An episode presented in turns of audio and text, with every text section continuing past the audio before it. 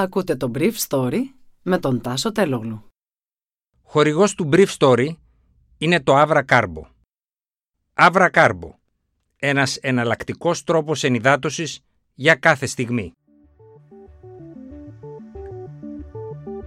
Καλημέρα σας. Σήμερα είναι 3η 21 Σεπτεμβρίου 2021 και θα ήθελα να μοιραστώ μαζί σας αυτά τα θέματα που μου έκανε εντύπωση.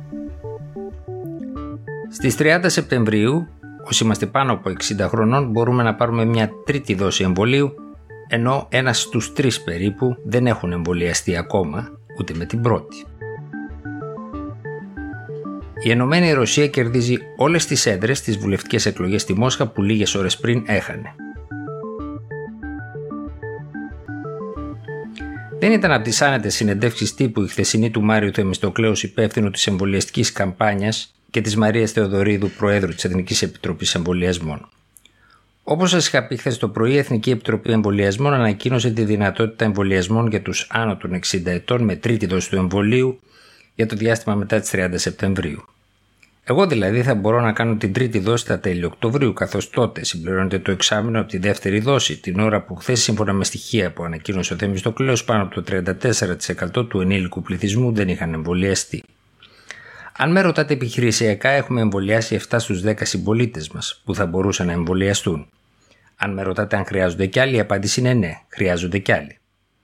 Ο Θεμιστοκλέος εννοούσε με αυτό το παράδειγμα ότι 7 στους 10 πολίτες άνω των 18 ετών έχουν εμβολιαστεί πλήρως.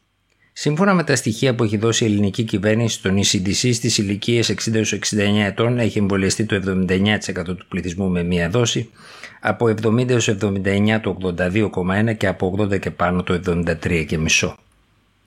Στην κυβέρνηση και την Εθνική Επιτροπή Εμβολιασμών συνεχίζεται η συζήτηση για το αν θα πρέπει να ρηχθεί το βάρος των εμβολιασμών των παιδιών ή στους ενήλικες. Η πρώτη σχολή λέει ότι τα παιδιά ακόμα και αν δεν νοσούν μεταδίδουν. Το επιχείρημα αυτό αντιστρέφουν όσοι υποστηρίζουν τη δεύτερη τάση, λέγοντας ότι το όφελος από τον εμβολιασμό των παιδιών για το σύστημα είναι μόνο έμεσο, επειδή ακόμα και αν νοσήσουν δεν πρόκειται να καταλήξουν παρασπάνια στις ΜΕΘ. Αντίθετα, το σύστημα υγείας κινδυνεύει τώρα από επαναμόλυνση όσων είναι πάνω από 60 ετών και δεν διαθέτουν επαρκή ανοσοαπόκριση εξαιτίας του χρόνου που έχει περάσει από το δεύτερο εμβολιασμό τους. Ο αυξημένος κίνδυνος για τα άτομα ηλικίας άνω των 60 ετών αποτυπώνεται, είπε η κυρία Θεοδωρίδου, και με επιδημιολογικά στοιχεία. Σημειώνω ότι η ποσοστιαία ηλικιακή κατανομή των ασθενών ηλικίας 60 έως 79 ετών σε ειδικές κλίνες με την 37η εβδομάδα άγγιζε το 59,02% ενώ η θάνατη σε αυτή την ομάδα είναι το 48%. Επομένως, βλέπουμε μια σημαντική επιβάρυνση από τη λίμωξη από την COVID σε αυτή την ηλικία. Η κυρία Θεοδωρίδου απέφυγε πάντως να πει πόσοι από τους μολυνθέντες και ασθενήσαντες είχαν εμβολιαστεί, αλλά πηγή κοντά στην Εθνική Επιτροπή Εμβολιασμών μου είπε ότι ο αριθμός των εμβολιασμένων μεταξύ των νέων εισαγωγών ανεβαίνει με την ηλικία, ειδικά όταν πρόκειται για ανθρώπους άνω των 60 ετών. Οι δημοσιογράφοι ρώτησαν ακόμα γιατί η κυβέρνηση και η Επιτροπή δεν περίμεναν τον Ευρωπαϊκό Οργανισμό Φαρμάκων για να δώσουν την έγκρισή τους για την τρίτη δόση. Ο κ. Θεμιστοκλέος είπε ότι εδώ πρόκειται για μια έγκριση του σχήματος και όχι του εμβολίου.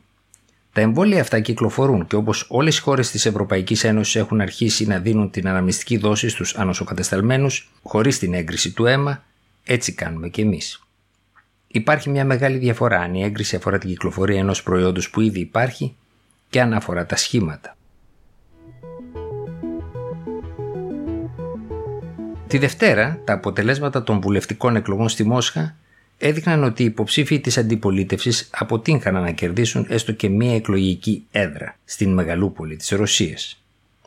Η Κεντρική Εκλογική Επιτροπή είχε προγραμματίσει να ανακοινώσει τα αποτελέσματα για την κρατική δούμα στις 2 μετά το μεσημέρι, ώρα Μόσχας. Η Επιτροπή είπε τελικά ότι τα αποτελέσματα αυτά θα τα ανακοίνωνε την Παρασκευή. Αλλά μετά από θόρυβο που ξέσπασε σχετικά με τα αποτελέσματα όσων είχαν ψηφίσει με ηλεκτρονική ψήφο, άρχισαν να ανακοινώνονται στις 4 μετά το μεσημέρι ώρα Μόσχας. Τα αποτελέσματα αυτά ήταν κατανεμημένα κατά εκλογικό τμήμα και όχι κατά εκλογική περιφέρεια, έτσι ώστε να είναι σχετικά δύσκολο να ελεγχθούν. Στην εκλογική περιφέρεια 201 η υποψήφια του Κομμουνιστικού Κόμματος της Ρωσίας, Αναστασία Ουντάλτσοβα, έχανε από την υποψήφια της Ηνωμένης Ρωσίας Σβετλάνα Ρασβορόντνεβα με καταμετρημένο το 99% των ψήφων.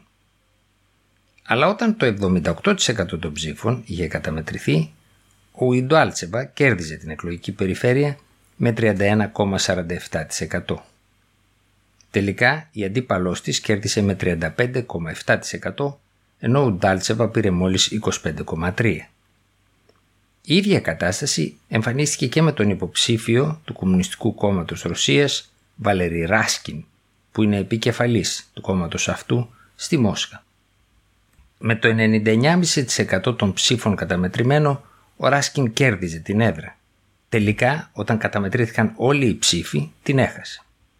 Ο ηγέτης του Κομμουνιστικού Κόμματος, Γκενάντι Ζιουγκάνοφ, κατηγόρησε χθες την κυβέρνηση ότι προχώρησε σε μαζική νοθεία στα εκλογικά τμήματα της Μόσχας, όπου έξι υποψήφοι τουλάχιστον του Κομμουνιστικού Κόμματος Ρωσίας θα έπρεπε να κερδίσουν. Το πρωί άρχισαν να μπαίνουν στο σύστημα οι ηλεκτρονικές ψήφοι και ξαφνικά εκείνο που βγήκε σαν αποτέλεσμα, συνέχισε ο Ζιουγάνοφ, ήταν ότι η Ενωμένη Ρωσία κέρδιζε παντού στη Μόσχα. Δεν πρόκειται να αναγνωρίσουμε αυτό το αποτέλεσμα. Είναι απαράδεκτο. Το αποτέλεσμα αυτό αμφισβήτησαν και 200 περίπου διαδηλωτές το απόγευμα στη Μόσχα που ανταποκρίθηκαν σε έκκληση του Κομμουνιστικού Κόμματος Ρωσίας. 17 ώρες μετά το κλείσιμο της κάλπης, όλοι στη Μόσχα αλλά και την Πετρούπολη αναρωτιόντουσαν τι είχε γίνει με τους υποψήφιους του Κομμουνιστικού Κόμματος Ρωσίας που υποστηρίχθηκαν και από ομάδες αντικαθιστωτικών όπως την ομάδα του Αλεξέη Ναβάλνη, ο οποίος κάλεσε τους ψηφοφόρους του να δώσουν έξυπνη ψήφο, υποστηρίζοντας το Κομμουνιστικό Κόμμα Ρωσίας. Ο Ναβάλνης σε μια ανάρτησή του στο Instagram είπε ότι η έξυπνη ψήφος στήχησε στο κυβερνητικό κόμμα 11 από τις 15 εκλογικές περιφέρειες της Μόσχας και 7 από τις 8 περιφέρειες του Σαν Πέτερσπουργκ, που κατά τη γνώμη του έχουν κερδιθεί από την αντιπολίτευση. Ήταν το Brief Story για σήμερα 3η 21 Σεπτεμβρίου 2021.